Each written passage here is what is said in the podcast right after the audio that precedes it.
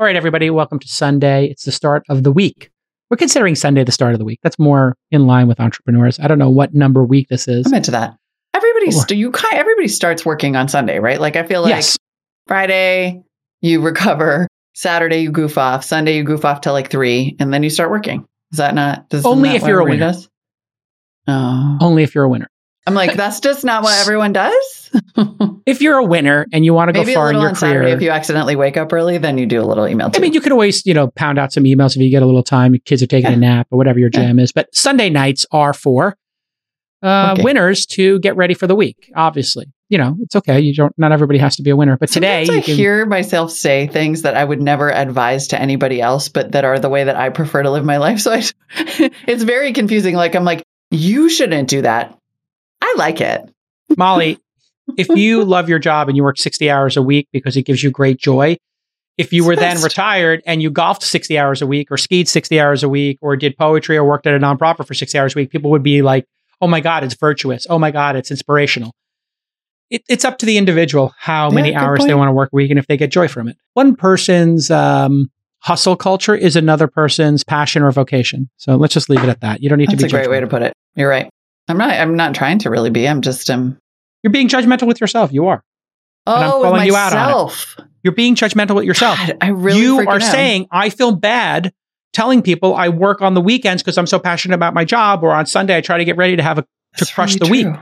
Yeah. You're doing something you love. It's okay. You can own that, and we'll own it today with a great VC Sunday School on the worst possible moments for founders right before shutting down, which is doing down rounds and the pain and suffering that down rounds include. Then Molly's back with another This Week in Climate. Who do you got on This Week in Climate, Molly? I do. You know, I'm obsessed with uh, really boring topics that make a big difference, such as energy efficiency. I love Yes. energy efficiency. It is like a four to one investment for every dollar you invest in energy efficiency. Ah. You get like four dollars back, and you have like four times the climate impact on just using less energy. So I interviewed Dan Myers, who's the CEO of this company called Flair, which makes smart vents and wireless thermostats, not Wi Fi. Like they don't compete I with Nest. Nest is actually a customer.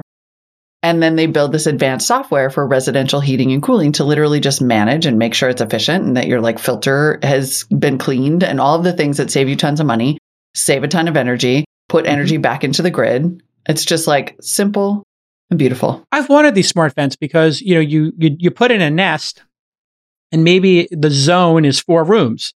Maybe Right. two of those rooms are not used at night. They should be shut. There's no reason to heat my office at night or heat the living room at night. We're all in our bedrooms. The only three rooms that should be heated are the bedrooms.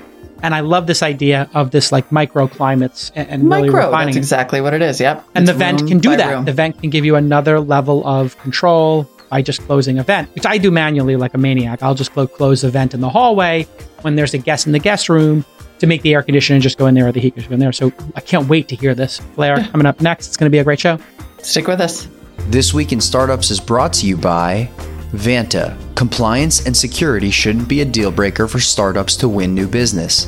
Vanta makes it easy for companies to get a SOC 2 report fast.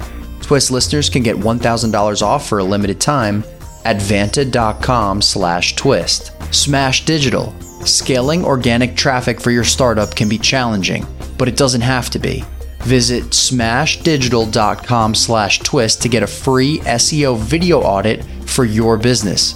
You'll see if SEO is right for you and what it takes to become an industry leader. And the Microsoft for Startups Founders Hub helps all founders build a better startup at a lower cost from day one.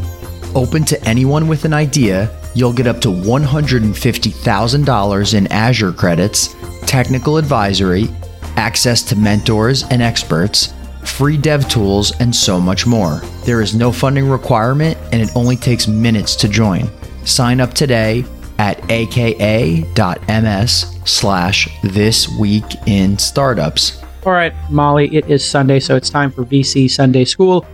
This is where you uh, ask me a question. Your first year of being a venture capitalist, thanks to the fans who have started to make, uh, you know, blog posts about the show. I saw one fan had put together a whole architecture. If you want to take the content from the show and make a landing page uh, and, and get some promotion for yourself, or maybe break into venture capital, there would be no better way to do that than to write a blog post about every single episode or make a Notion or Coda instance about every single episode.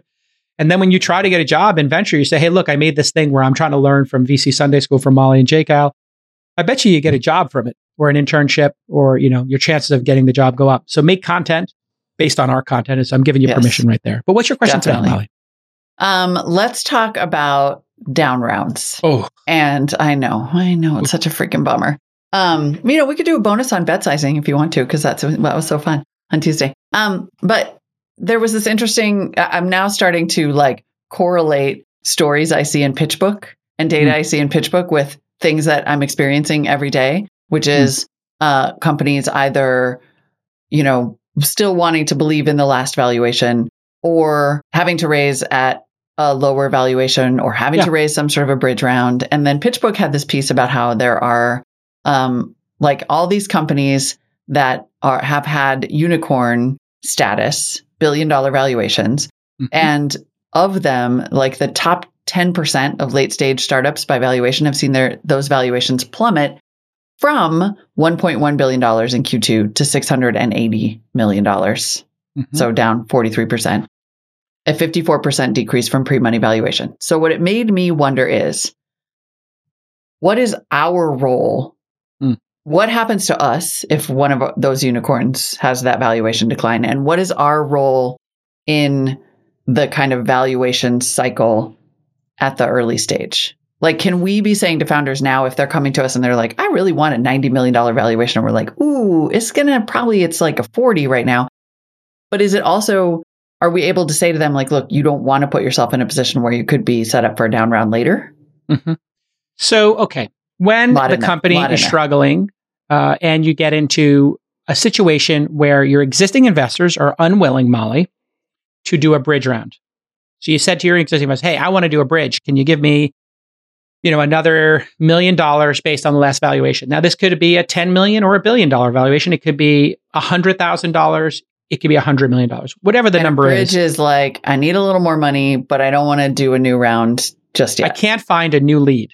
Yeah. So the height of venture funding is you have multiple new investors giving you a term sheet and you're picking between them. It's a competition. And uh, some might say an auction, but there's a competition to lead the next round. That means your company's doing great and the market is hot. That's what we experienced for the last five years. Just massive competition to lead rounds. And it became super intense in the last two years. Okay. Yeah. The next stage down is go ahead, Molly. That's the ideal. That's like that's the best, ideal. Best possible. Yep. Okay. Best possible for the founder. Not great for the investors because it means if there's competition, you're going to be paying a higher price. In some cases, cases absurd prices. The deals are going to close quickly. There'll be less diligence. I, in fact, I would say it, it can get unhealthy. Yeah. Okay. Now the market collapses. You can't even find somebody to lead your next round. So you do a bridge and you ask your existing investors, Hey, we did a lot of work. We'd like to increase the valuation 30% because we increased the revenue 30%. And they say, okay, fine, we'll give you a bridge. We want to own more of the company. We believe in the company. Next step down, hey, we couldn't find a lead. You don't want to do a bridge and an up round. Would you be fine doing a flat round? Okay, flat round. They say, no, we're not interested in flat round. Say, okay, are you interested in investing at all as a previous investor? And they say, yeah, but we want to get three warrants. We'll do the last round, but we want to get three additional shares for every share we buy now. So we'll give you the million bucks. That million bucks is going to buy 5% of the company. It's a $20 million valuation, but we want an extra three shares. So we're essentially going to be buying 20% of the company, but we're going to be putting cash in for five. We have the option to buy those other warrants. Okay, that kind of sucks, right? You're getting a million dollars in cash in, you're diluting 5%, but you have to give away 20% of the company ultimately with these warrants. Mm-hmm. And we talked about them before. Mm-hmm. Then there comes the worst case scenario. This is when you have a cram down round, a pay to play round, and a, a new investor comes in and says, y'all don't want to put in a single dollar, the existing investors are giving a complete vote of no confidence. They're unwilling to put any money in. Founder goes to their attorney and says, I want to do a pay to play round. I am going to do a cram down round. Every single person who has preferred shares now is going to convert their preferred shares into a common share alongside the founders. So let's say there were 10 million shares in the company worth $10 each. That would be a $100 million valuation. those 10 million shares, and let's say 30% of them, 3 million were preferred shares, 7 million were common. We're going to make them all common. They're all common. Now we have 10 million common shares and we are going to value the company at, let's say, 20 million bucks. so now instead of $10 a share, they're $2 a share for common. But we have a new investor coming in who's willing to put in 5 million bucks and they get the preferred shares. Everybody else is common. Let's say it's even a $15 million valuation. So they own 33% of the company. The 30% you owned is now in common shares. You lose your board seat. You lose your information rights. You're just like all the other common shareholders. And then the common shares affects the liquidation preference, right? You're junior to the preferred shares. Correct. You get paid later if you get like if you get anything. If they if you get anything. Yeah. And that overhang is now washed. So that let's say you had paid 10 million bucks or whatever for your 30% ownership over time. Um, you don't that 10 million doesn't count towards anything. You just own common in the company. Your common is now worth a third of the remaining 70%, let's say 50% if it went down to so you have like 15% of the common. So you went from 30% of the preferred to 15% of the common. And sometimes these cram down rounds are even more brutal. You know, they just say it's a $10 million valuation. New investors are getting 50%. Common is 5%. So you now you're at like 5%. So you still have like a chance that you may get a recovery, but it basically means you're washing everybody out. That's that's like the last ditch effort for a company before they shut down. Listen, founders, very important. If you're in SaaS or you're in services and you store customer data in the cloud, you need to be SOC 2 compliant yesterday. And you don't you might be hearing this and you may not even know what SOC 2 is or maybe you heard about it. You know you're behind the eight ball. Let's get this solved today. This week, I want you to be compliant from a third party so that you can close big deals. Do it now. Do not look like a, a dope when you try to close a deal and they're like, Do you have SOC 2? And you're like, Uh, that long pause, that's going to be the sound of them going to your competitor. Use Vanta, which makes it incredibly easy to get and renew your SOC 2. On average, Vanta customers are SOC 2 compliant in just two to four weeks, and compare that to three to five months without Vanta. And they partner with over two dozen audit firms who have been trained to file SOC 2 reports directly within Vanta. I was able to invest in Vanta. It's a great company. A bunch of my portfolio founders have used Vanta. They've had amazing experiences. They give it their highest rating. And and let's just be clear here. If you're not SOC 2 compliant, you can't close major customers. It's that simple. It's one of the first things they're going to ask for. Here's the best part of this ad read. Vanta loves this week in startups. They want to support founders and they want to support founders early. And they don't want you to break the bank. So they're going to give you $1,000 off. Think about that. Get $1,000 off at vanta.com slash twist. V-A-N-T-A dot com slash T-W-I-S-T. $1,000 off vanta.com slash twist get your SOC 2 now. And then if we're the investor in that situation, what does the calculation become? How do we make our decision? Yeah. How do we way? decide yeah. if we're like, yeah, yeah, we'll take that common stock, I guess, you know, as opposed so, to what are the alternatives for, let's say, us who has decided, yeah. we've decided not to invest anymore. Yeah. We're about to be washed out in this way. Yeah. Then what do we say internally? So we internally have a discussion. Okay. Do we want to pay to play in this round? Do we want to put another 500K in now that they put a gun to our head? You know, it's not a flat round. You know, uh, we're going to lose all of our rights. We're losing our board seat. We lose our preferred. We lose our liquidation preference. We lose our interest on the note. All that stuff gets washed. We own common. Would we invest in this company? This is how you have to look at it. It's from like right. just first principles. If this was a new company pitching us, forget about the money we've invested already. Would we participate or not? And that's really the most intellectually honest way to do it. Very hard to do because you might have emotionally been involved with this company for five years. You might have been on the board and it's just hard. And what you have to do, I think, as an investor, and this is what we would do in our investment team. And I literally had a conversation with somebody who had a down round and they said, Hey, you chose not to invest from our fund. And I slacked them back and I said, Okay, here's how we make our decision. The fund has a certain amount of reserves. The investment team looks at the opportunities before it, and we give that money to the highest growth companies. Your company has not been high growth. It's, you know had some challenges. It's not a vote of no confidence. We are only giving those reserves to the top 10 or 20% of the people in the portfolio. So you're not in the top 10 or 20%. Doesn't mean that you're not in the top 70%, you know, or the 80th percentile. It's just you're not in the top 20. So don't don't take it as uh, a vote of no confidence. Take it as a, a a vote that we are only investing the remaining funds in those funds the, what they call the reserves in a venture fund. You, you want the reserves to go to the highest performers so that you can ensure your LPs get the best return so that you can ra- raise your next fund. And so it just, you, you have to be cutthroat at that point. This is investing, not friendship. This is not your pal who's down on their luck and they're like, "Hey, buddy, you know, we were best friends in college. I'm out, I'm down on my luck. Can you send me 500 bucks so I can make my make my rent or I could use, you know, 5 grand to help my kid pay for college." Like I get those phone calls, you know, and it's like I was gonna say you're nicer than I am. That's always a no. well, it's either a no or a donation. I don't look at it as a Right. loan. People ask me for a loan. yeah, I'm like, here's a gift one time. hmm You know, if if I if it truly feels like it's something I should do or whatever, or you know, like sometimes you got to say no because you got to take care of your family, right? Your own family. It's a it's a hard thing to do, or you don't want to enable people. And so, this is what it's like for VCs. We are investing other people's money. We have to think. We have to think about our fiduciary responsibility to them before our friendship responsibility to you. That's the hard thing sometimes for founders and capital allocators. And I would be lying if I said it wasn't hard for me. Yeah, it's Hard part of the job. I'm in the meetings. It's awful. Um, and not not all of them, but enough of them where it's like it's clearly very painful. Um, but let me be ruthless and keep talking about the options related to down rounds because sometimes they can also trigger anti-dilution preferences. Yeah. Is that right? And what does Well- that mean? So you may have the some right set that says you get to approve an M&A transaction, you get to improve the issuance of new stock. You might have the ability to buy any shares that are being sold first. You have first right of refu- refusal if some common shares get sold or some preferred person wants to sell. So there's a series of preferred rights uh, that venture capitalists are putting money in fight for, and um, those sometimes are called protective provisions you know, the anti-dilution one is, hey, if you're going to dilute us, we need to approve that. Um, so, okay, yeah, Sequoia's coming in to do the Series B. They want to take the whole round. Okay, yeah, we'll waive our pro rata. We'll we'll get, give them major investment rights. We'll waive our ability to block a sale.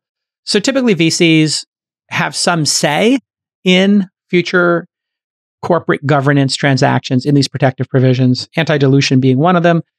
And um, but if if you're not willing to put money up, and the company has exhausted all options. They've looked at M and A, but and there's just some you know mani- uh, you know maniac, maniacal true believer who says, "I believe in this business, but I believe in it as a five million dollar business where I put in a million and I get you know two x warrant coverage, I get a ten percent, a fifteen percent interest rate." Because none of y'all believe in it enough to put up a single dollar, then the founder says, "You you know, listen, I exhausted everything. This is the hard reality, and it's legal to do this." It's legal to do this. It's it's a corporate governance issue. If nobody wants to back the company, Yeah. Yeah. the founder wants to keep going. I, I understand it as a founder. So you know, it's hard medicine. It is what it is. Take the medicine. One of the first things I do before I invest in a company is I look them up and I check on their SEO. I want to see if they understand how to get that free traffic from search engines. You know, the, one of the most basic things you can do to drive free, consistent traffic and make it easy for your customers to find you is SEO. And a lot of people, they, it's it's a little scary for them, right? They think it's like a black art. They don't understand the basics of it. A lot of the basics of it is just very technical content and basic blocking and tackling. And so you got to call our friends over at Smash Digital. Smash is hyper focused on SEO, and they specialize in high end link building. This is not a generic digital marketing agency. They only focus on world class SEO. Founder Travis, also an investor, and he started Smash Digital to help grow the businesses that he runs and invests in. An in house SEO expert, I would say, going to cost you 75 to 100K a year. And you're going to still need a budget to make great content, to try to get people to link back to you. Uh, for that content to send signal to the search engines that you're worthy of traffic?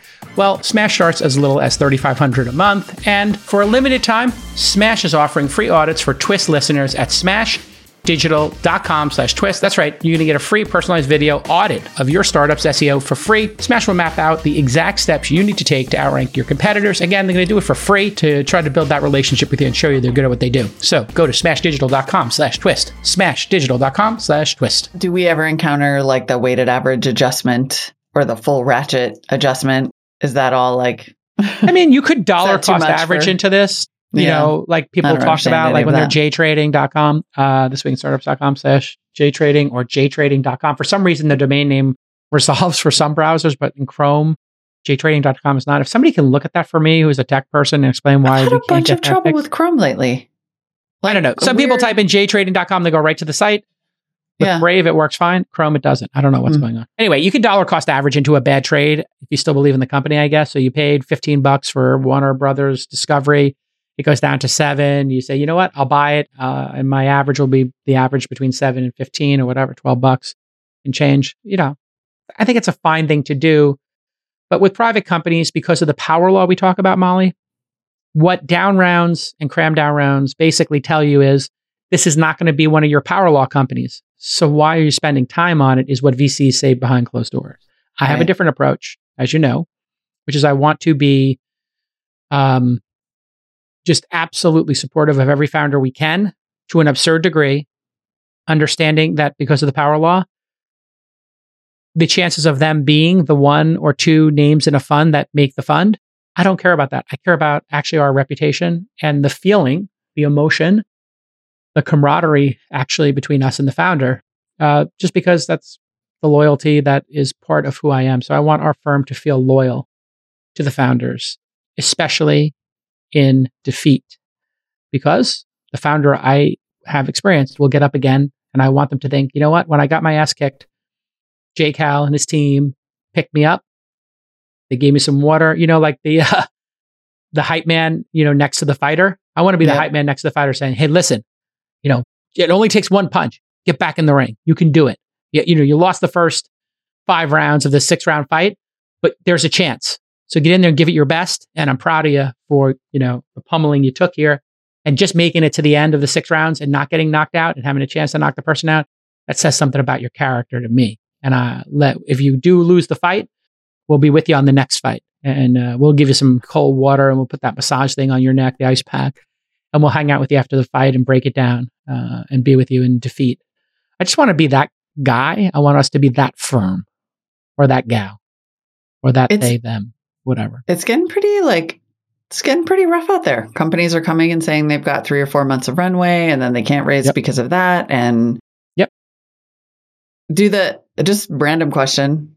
Do the holidays play into that at all? Like do people like if you're a company you'll have three months of runway left and like VCs are goofing not us, obviously, but VCs are goofing off because it's holidays, like it is it even I- worse timing to be in that situation? There's a whole thing about seasonality of VC business. Like August, we shut down. December, we shut down. There's some truth Yeah. to that in every industry, Hollywood included.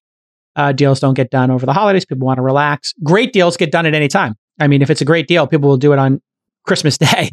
Uh, they'll do it on Hanukkah. Like it, it does not matter. July 4th, like if there's a great deal to be done, people will be like tell their kids to go in the pool on July 4th and they'll go inside and be like, I'll be Yeah. back in three hours. Yeah. Y'all eat some hot dogs. I'm closing this deal to get my Uber and Airbnb share. So let's be honest. If it's a if it's a power law company, Yeah. yeah, people are gonna people are gonna be engaged. It doesn't so matter. full stop Right. there. Um, but what I would say actually is more likely is I do think some founders reflect during the holidays or the down market and they say, you know what? I'm done. And the I'm done conversation or, you know, this part of my journey, this chapter in my story is going to close is a hard one for people to have. I should have shut down Mahalo according to all my the advice I've gotten. But I made inside, I pivoted it to inside. I had that domain name sitting around. I contributed the domain name that I bought for 65 to the company. And now the company does millions of dollars. I've got an incredible team there. And I think I can build it into a billion dollar company. I'm never say die. Roelof is still on the board. From Sequoia, he doesn't need to be. I told them, please get off the board. I know this is a waste of your time. Everybody said, no, I'm going to be with you to the end.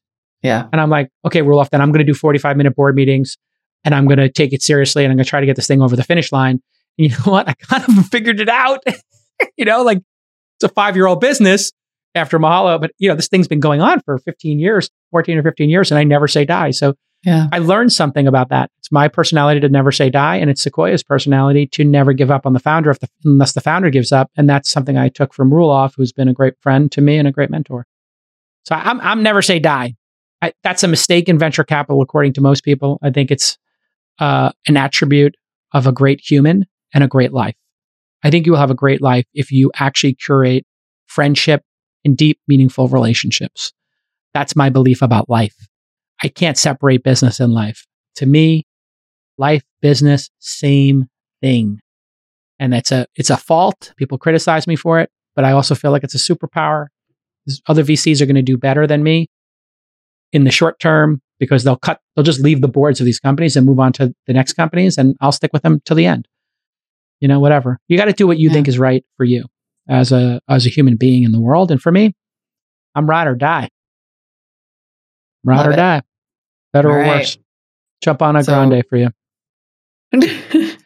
That's it. Ride or die. Can't laugh at yourself. That- I mean, it's as corny as I am or I seem, pretty much the truth. I mean, Pretty much the truth. I got a lot of emotion no- about this. Yeah. difference whatsoever.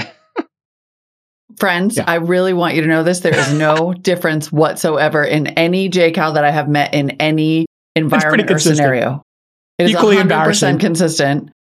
Whatever. We could literally have this meeting go into the investment team meeting and there would be absolutely no change there in would be tone. no difference. Exactly.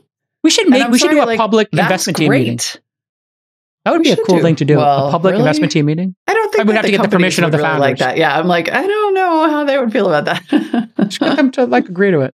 The ones who are like, um, would only do the like, ones. Do you, do that- we ever sign NDAs? Is that a thing? I've had a No, couple VCs of don't sign like, Will you sign an NDA? And I'm like, uh, I don't. I didn't do that as a journalist. we never sign would I do that? NDAs. uh, Great. but our whole reputation is on being discreet. And if a if a VC Yeah. is not discreet, man, that blows up right in their face. So I can't even imagine a scenario You in which kinda you'd be don't like blah blah blah about a company's internals, but maybe that's the, the most important thing really is between portfolio companies that pivot and overlap. I don't know if we did a VC Sunday school on that. What happens when Com- two of your portfolio competition in the companies portfolio. Yeah, wind up in the same space? So, like, you know, Uber uh, pivots and adds Uber Eats, and you invested in DoorDash, or you had Postmates in your portfolio, and then Uber adds Uber Eats, you know, something like that. Those things happen all the time. Somebody is in a, a consumer business, and then they see some SaaS business doing better, but with the same sort of customer base and the same product, and they're just like, "Well, screw this! I'm not going to go D to C anymore. B to C. I'm going to go B to B." And all of a sudden, you're sitting there with two companies. We had this happen with in the influencer space. We have six or seven influencer businesses, and they all kind of start drifting towards making SaaS products. And now you have three people in influencer marketing who are have SaaS offerings, and they each, you know, overlap ten to thirty percent. And you did then have to create firewalls inside your company, and then Right. have a little bit of a conversation with them. But and then people will pitch you sometimes, Molly, on a company, and you're like, we have an investment in that space, and in that case. You have to say to the person, We have an investment in the space. I'm happy to meet with you, but you should know we're already investors in DoorDash.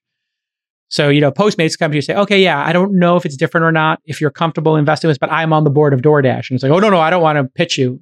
we're we're going to compete with them. So you just be Right. upfront with that. If the founder, in fact, didn't do their homework, founders do your homework. Look at the portfolio, make sure there's nothing in the portfolio that is competitive. You can't pitch, you can't pitch Bill Gurley on Lyft if he's in Uber already. This should be obvious, but you know, sometimes you will have people send their deck and a bunch of details to a Bill Gurley who's on the board of Uber, and this like dumb founder never thought to look at the portfolio page. I mean, it's really a dumb thing to do. And they sent Yeah. a bunch of proprietary information to them, and then Bill Gurley's got to delete and say, "I deleted your email. I'm on the board of Door. Uh, you may not know this, but I'm famously on the board of Uber." uh, incredible. All right, well there you go, everybody. It's a All right, everybody. sized VC Sunday School.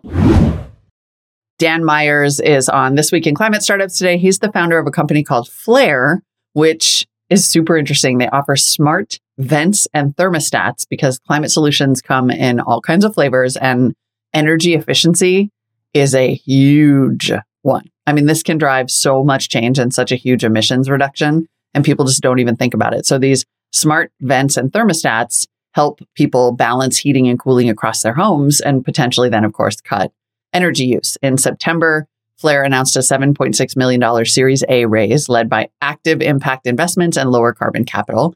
He broke down kind of the story behind the company, talked about the smart vent technology, how it gets installed in people's homes, uh, talked about how Flair actually started as a D2C brand, but then eventually gained the trust of HVAC professionals, which is not easy to do. It's a super interesting conversation, a really great solution, uh, and I hope you enjoy.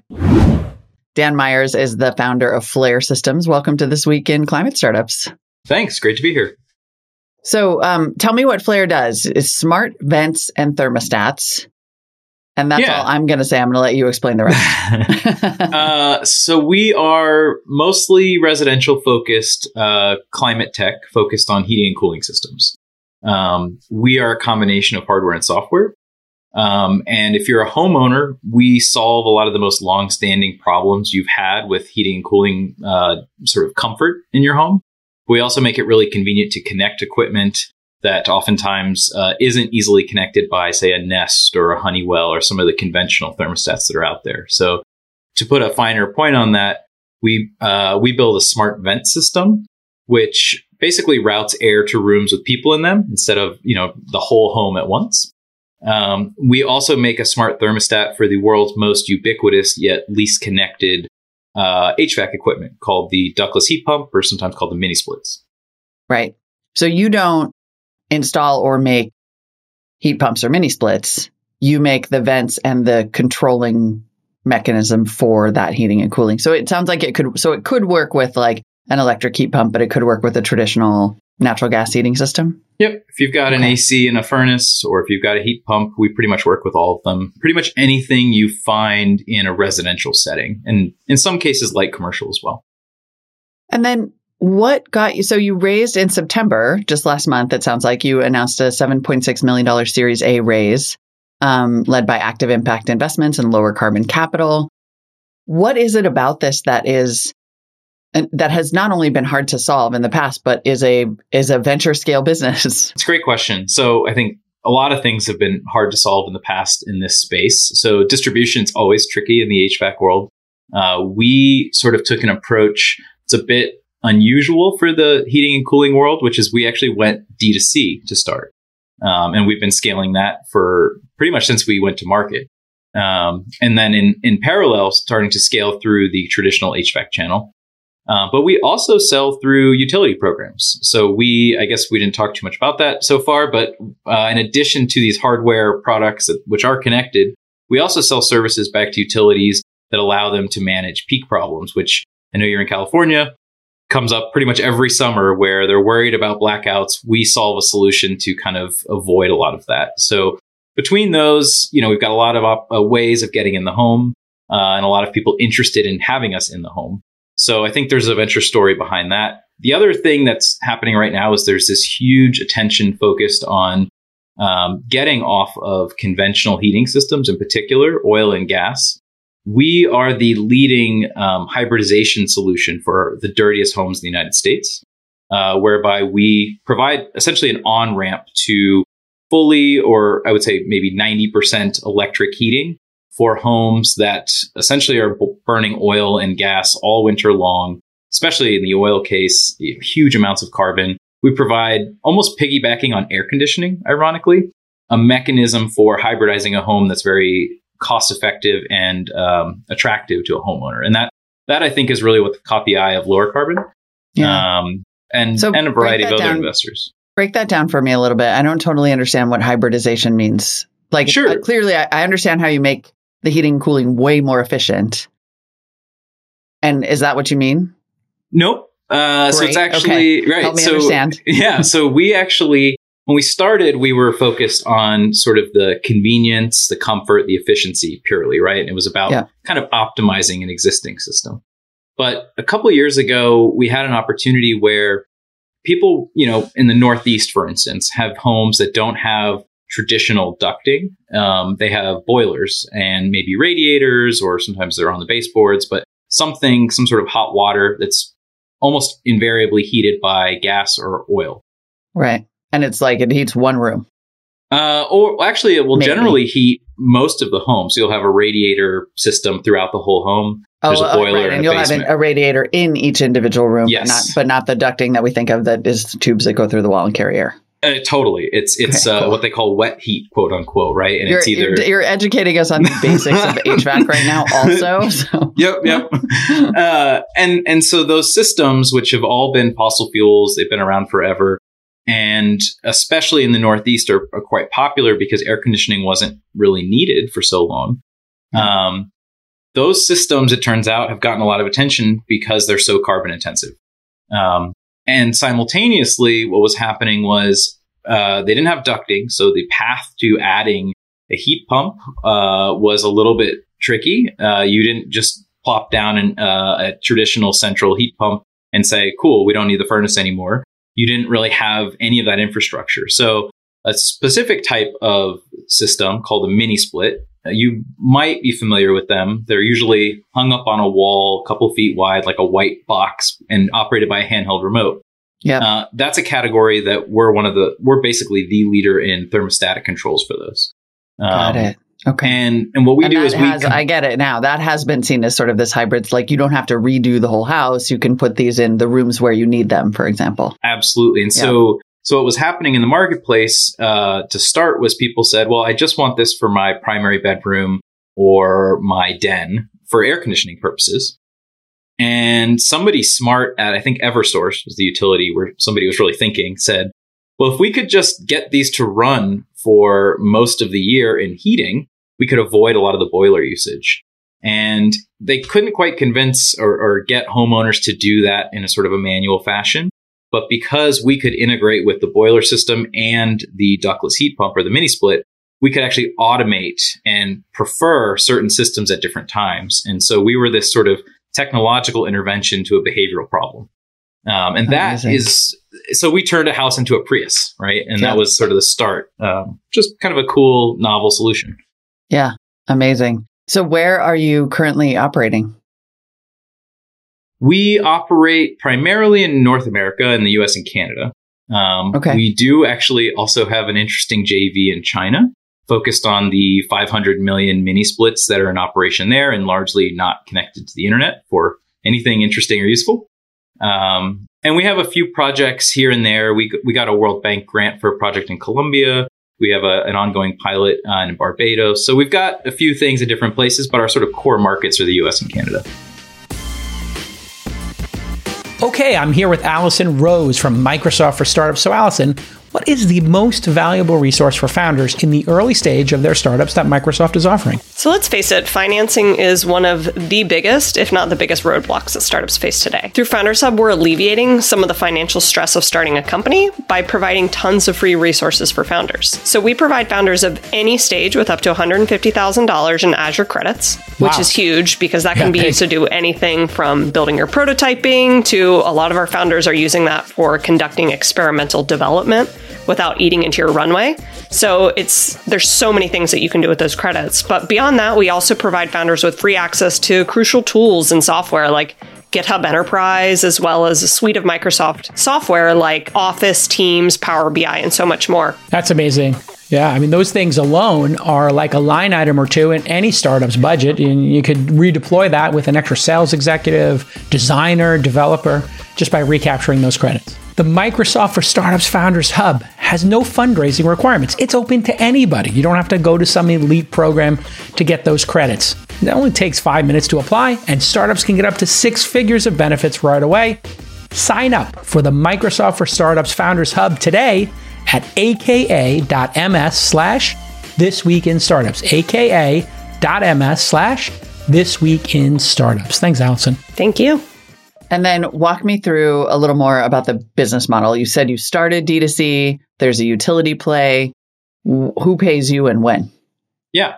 The the interesting thing is the majority of our product gets into the market not because people are like I really want to electrify or I really want to save a few bucks on my energy bill. Most people buy our product because they like the features. So we actually have a lot of consumer pull where they say, I've always wanted to have my home office or my bedroom the right temperature. And in order to do that, I have to like freeze out or overheat some other space. And for a couple hundred bucks, I can basically go in and solve that. Um, and so for a lot of homeowners, that's just has its own appeal and they'll adopt it. Uh, mm-hmm. And then we can piggyback on all the efficiency or utility program, those kinds of things. Um, we do also, though, go into the market through the traditional HVAC channel. And in that case, it's also a hardware sell. And then basically on the back end, once we've got devices in the home, we will work with a variety of grid integrators and aggregators and essentially promote those solutions to our existing customer base, uh, whereby you know the either the utility or our partner uh, who's facing the wholesale electricity markets will will pay us for the ability to sort of regulate, especially during peak times on the grid. Right. So customers can opt in at installation and effectively say, yes, there are times when you can remotely control my heating Yeah. and cooling. Yeah. Yeah, and some people do that because there's an incentive, and some people are just like, oh, I I love the idea of trying to match when I use my my HVAC with lower carbon times on the grid and things like that. Mhm. Or to save money. These, I mean, I always think, I feel like these are always my favorite climate solutions in a way because they're the sort of Trojan horse ones. Like you don't have to have a philosophy about climate change. You just have to want your house to be more comfortable or save money. I think consumers always love comfort, convenience, those kinds of things. Efficiency is efficiency is more of a vitamin. Uh, comfort is, I think, more of a painkiller. So, to the extent that we can offer both, but maybe really solve a pain point for somebody, that's a really great solution. I think when you're going after a climate problem. Yeah. And then how do you work with, if at all, um, traditional HVAC installers? Like if I were having a heat pump installed, which I hope to be doing soon, would they know about you? You know, what what would be the integration there? Yeah, that's a it's a good question. So, would they know about us? Is a really interesting one. Uh, it's somewhat regional right now. when I yeah, get all my quotes. yeah, for sure. um, yeah, so it's interesting, right? So we started D2C knowing that we could just stand up a Shopify store and nobody could tell us no, right? Yep. Uh, the HVAC channel is a little bit slower to adopt connected products and, and new technology, and rightfully so. They've got a lot on their plates. Um, but I think some of the most forward thinking contractors have sort of found us and really started to promote it. And then in other regions, uh, rebate programs and other types of things have really promoted us into the HVAC channel. And we've sort of used that to, you know, open the door and get in and start to really grow our relationships there. So it's a mixed bag. We're basically bootstrapping that channel. I mean, we've, we've bootstrapped it pretty far so far, but, you know, we still have a pretty heavy concentration in the Northeast. Um, a lot of that attributed to the hybridization solutions. Right. Um, talk to me about the actual product. So you have the Flair Puck, which is the wireless thermostat that looks a little like one you may be familiar with. It's a nice round white design. Um, and then the Smart Vent, which requires at least one puck. So tell me about the actual mechanics, the actual hardware. How complicated is it? How much does it cost to make? And then how what's it what's the installation process like? Sure. Um, so the yeah, it's funny. So the smart vent originally was sort of the thing we were going after. Yeah. Um, we I had grown up in a home in South Florida. I was living in Chicago after college, and I had this experience where just clicked one day. I was like, the sort of temperature imbalance problem seems to be a consistent problem in the U.S. housing stock, right? Uh, so I said, okay, well, if I had a damper and an actuator that could kind of adjust how much energy is being delivered to rooms, seems like an easy way to solve it, right? Um, you know, dangerous thinking, but but uh, but nonetheless, But it seemed pretty it's, it's logical. no more dangerous than all of us up on some stool in the middle of the night trying to like move that dusty little right, lever to like make you know not so hot on this side of the room. Right, right. Yeah, still So- safer so- than that. So as you can imagine, the smart vent looks a lot like a traditional vent, um, but behind it is, or sort of incorporated into it, is this you know fully wireless um, battery system, motor, uh, actuator that can open and close and regulate the amount of airflow into a room. Um, and so that that basically we make a variety of sizes, and it just drops right in to replace an existing vent. You don't have to do any fancy wiring, anything like that um, which we thought was really big because nobody has wiring going to all these different you know rooms Right. in their home so Right. you know we designed it for really like four years of battery life built in so you know i think that that ends up sort of solving any kind of uh, i wouldn't call it range anxiety but time anxiety maybe um, and then um, you know what we found early on before we really went to market this is early testing was we needed a separate sensor and that's kind of where the puck came from was it's too hard to tell the room temperature from the vent. So we said, well, why don't we feature creep our way into something a little more involved? Um, and at the time, as we were bringing up the supply chain, we were living in China and saw just endless numbers of mini splits. Uh, and so kind of added a little bit of features, feature set to kind of go after that market. So the puck works with the smart vent in the context of central heating, but in the ductless mini split context where you don't have ducting, um, the puck is a standalone smart thermostat that can be pretty much command stripped to the wall with no wiring, no screws, no anything. It's a really fast install. And from an install standpoint at the software level, you know, we just kind of walk you through it. So you don't have to be an expert in any of this stuff. Um, you you basically just sign up, create an account. You know, you get it online, pretty traditional IoT type uh, bring up, and then you just tell us, okay, I'm in the living room and I've got a Mitsubishi Model One Two Three, and boom, it's connected and smart. Wow, that's pretty awesome. How much does it cost? Uh, we retail our smart vents between 89 and 109, depending upon the size. Uh, and the, I'm just looking at them now, per vent. And then the puck, um, retails for 119. We also do, for the hybridization, we sell an exclusive version of the puck, which sells for a little bit more, um, but it's only available through the HVAC channel. Um, so it's a sort of feature enabled, almost like the way Tesla does it, right? Where they just flip a, a software switch and add some some features. We do something similar and sell that exclusively to the HVAC channel. So, and then from a pricing standpoint, the other thing that's kind of cool is you don't necessarily have to buy a puck for every vent. Um, you know, obviously there are rooms with multiple vents. We certainly wouldn't need them for that. But also in the event that you have, say, an Ecobee and a bunch of remote sensors, which is quite common, um, we can actually take all the data from the thermostat and the remote sensors and drive the vents with that. So it can be a very cost effective deployment if you've already made some investments in your heating and cooling system. Although a hundred bucks a vent, I'm sort of trying to mentally count the number of vents in my house. Like, how many vents do people typically buy? Yeah, It's not- it, it's It's a little bit. crazy, but it's not super cheap. Uh, it depends on what your reference is, right? Um, Yeah.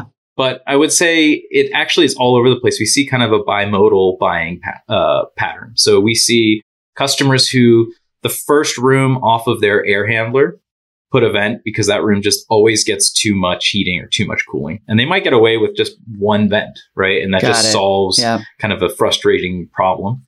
And then we have other customers who are like, I want a set point on every single room individually, uh, and you know, across my whole McMansion.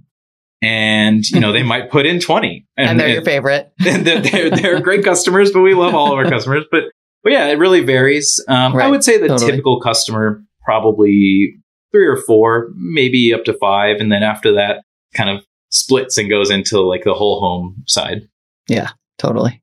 Um, and then how are your margins on the hardware? generally would I would say we generally run somewhere 60 plus percent um, gross margin. Um, but the, you know, I think the the other side of that would be obviously we've dealt with supply chain craziness like everyone else. So, uh, you know, try our best to keep them around there. Um, but at the same time, you know, I think every any given month or any given buy, there's always some fluctuation, but pretty close to that. And then how does the utility services part fit into the business model?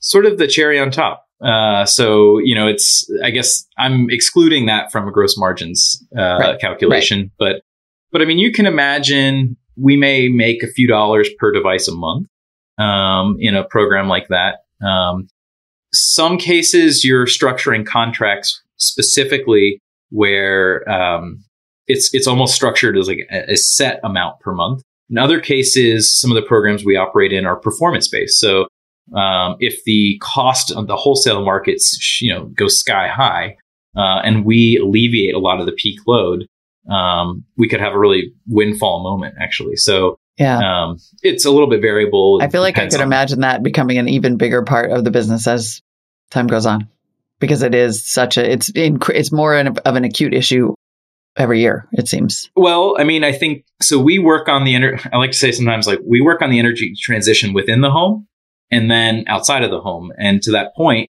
as you load into the grid more solar, more wind, some of these more intermittent supplies, and you throw tons of EV load and HVAC electrification into the mix, the estimates from RMI are a 3x increase in demand, right? So when you sort of combine all that new demand and the sort of intermittency of the supply, the criticality of making sure those match up well is there's a lot of value there, right? And that's kind of some of the value we're we're bringing to the market. And how do you think about your impact from a climate perspective? Um, yeah, Like, I mean, that, and how big a part of your pitch is that? You know, we sort of talked about how this can be like a Trojan horse solution, Mhm. but I mean, we all know that HVAC is like a massive, massive contributor. So I think the pitch to the homeowner we don't actually push it too much. Um, not because we don't love it, but more because, you know, the thing that a homeowner wants is just, hey, I want to control my unit from my phone or, you know, I want to solve a, a an annoying comfort problem so I sleep better or something like that, right? So we try to meet them where they're at. From an investor standpoint or, you know, like more strategic conversations, like, yeah, obviously we love the story there. And and how much do we think about it? I wake up every day excited to electrify homes. I mean, how yeah. could you not be excited about that? So it's definitely something that internally we talk a lot about in, in terms of building into the product. We're focused on all the time. But when it comes to a homeowner, um, we obviously talk about what converts, uh, and what converts is the other sets of the features, and we're just sneaking in all these benefits uh, without them even necessarily buying for any of them. Yeah, totally. All right, so where can people find you? if we're, they're shopping. yeah, yeah. This. we're primarily um, sold online. Um, the exception being the HVAC channel. So if you found yourself weirdly in a Johnstone Supply or a Ferguson, you know, plumbing store, you might find our products. But if you're a regular consumer, you'd find us on Flair.co, which is our, our sort of Shopify store. You'd find us on Amazon. You'd find us on Lowe's.com, HomeDepot.com. Uh, so, and I would say, you know, we, we kind of love the online channel. I feel like it's actually a great way to, to be able to stay in touch with your customers, um, sort of pre purchase and sometimes post purchase. Yeah. And then who is your competition? I mean, I could imagine Nest is the obvious one, at least from the thermostat perspective, but is any, I've never heard of a smart vent until today. Okay. Granted, when we booked you, I heard about it. you know what I mean? sure. until I heard about Flair, I didn't know that smart vents were or could be a thing. Like, is anybody else doing this? So, yeah, it's a great question. Um, so, the first one I'd say is we actually aren't a competitor to Nest. We are a partner. Uh, so, we don't make a traditional thermostat for central heating and cooling systems. Right. Um, Which and you mentioned, yeah, the puck. So, the puck never has to be wired in, to be clear. Exactly. Yep. There's there's no ports to even wire it in. So it's it's specifically for the ductless heat pump market or as a companion to the smart vent. Um, and gotcha. and the okay. ductless market, we're pr- sort of pretending to be the remote. It's kind of a cool, a cool hack in some ways, right? Um, and that's how we're universal and, e- and easy install. Um, but to answer your original question, um, so we do, we have some competitors in the ductless control space, and rightfully so. There's like a billion and a half mini splits on the planet, uh, and there's probably 30 OEMs that make mini splits. So there's a fantastic market, actually, I would say, actually, for the control side of that. Um, and on the smart vent side, uh, we had two competitors. Actually, they made a bit of a splash early on, but I think it caused us to do some really uh, like sort of well disciplined learning early on. So we had a competitor at the time called Keen was on Shark Tank actually. Uh, raised oh. a ton of money early on. We had a competitor called EcoVent uh, out of MIT, and raised a good chunk as well. Um, what ended up happening is they raised all this money. They ran to market with a product that wasn't quite ready for the big time. And I think from our standpoint, we were like this sort of, well, and also ran in the beginning. Um, and we just said, okay, well, then we'll just do the scrappy, bootstrappy way and, and figure it out. And so we spent, you know, a lot of time lean and mean. And I think that forced us to focus on the product and the customer more so than uh, you know, some of the companies that were funded right out of the gate. And, and that I think just forced a successful product. At this point, we are the smart vent market. Um, but it took a while to be the smart vent market. Right. but still, congratulations. Slow and steady wins the race. And then finally, how, how did you get into this? What's your background that led you into this business? So my undergraduate, I did computer engineering. Um, my master's at CompSci. Um, the but I've always been really hands on, kind of mechanical. Just just love tinkering and building things. And uh, it's funny actually. The way it got started was I was living in Wicker Park in Chicago, and um, had this problem in my own place. Uh, realized that this was a common problem. Called up my co-founder Kenny and said, "Hey, I think there's an opportunity." He was working at Microsoft, um, and the thing that really got me going though was they had these free 3D printers to use at the Chicago Public Library, and I had never 3D printed anything. So I, I saw a poster or a flyer or something. And so after work, I was just writing software for a startup. After work, I went down there and I sort of got my bearings, catted something up, you know, the next day, brought it printed, and just started going from there. Right? It was just I'm going to solve my own problem, and eventually I realized, oh, there's maybe a big market for this for solving this problem, and then um, you know, wa- eventually walk the plank. yeah. Oh my God. Shout out the public library. That is such a great part of that story. I uh, I would I at some point I think I met the person who wrote the grants to get those 3D printers like years later. Uh, so just Wow. amazing, right? What what uh, what a public library can do for you in the, in the modern era. That is absolutely beautiful. That's the perfect place to end this heartwarming tale. Dan Myers of Flair at flair.co, founder of Flair Systems. I cannot wait to buy this. Thanks for coming on. yeah, thanks for having me. Thanks for watching, everybody. Molly, we got through the show. Please, no self loathing. Don't be so critical of yourself. Work hard. It's okay. Seriously. Seriously. Thanks, therapist. You're so That's freaking fine. right. I It's fine to work love hard. My job.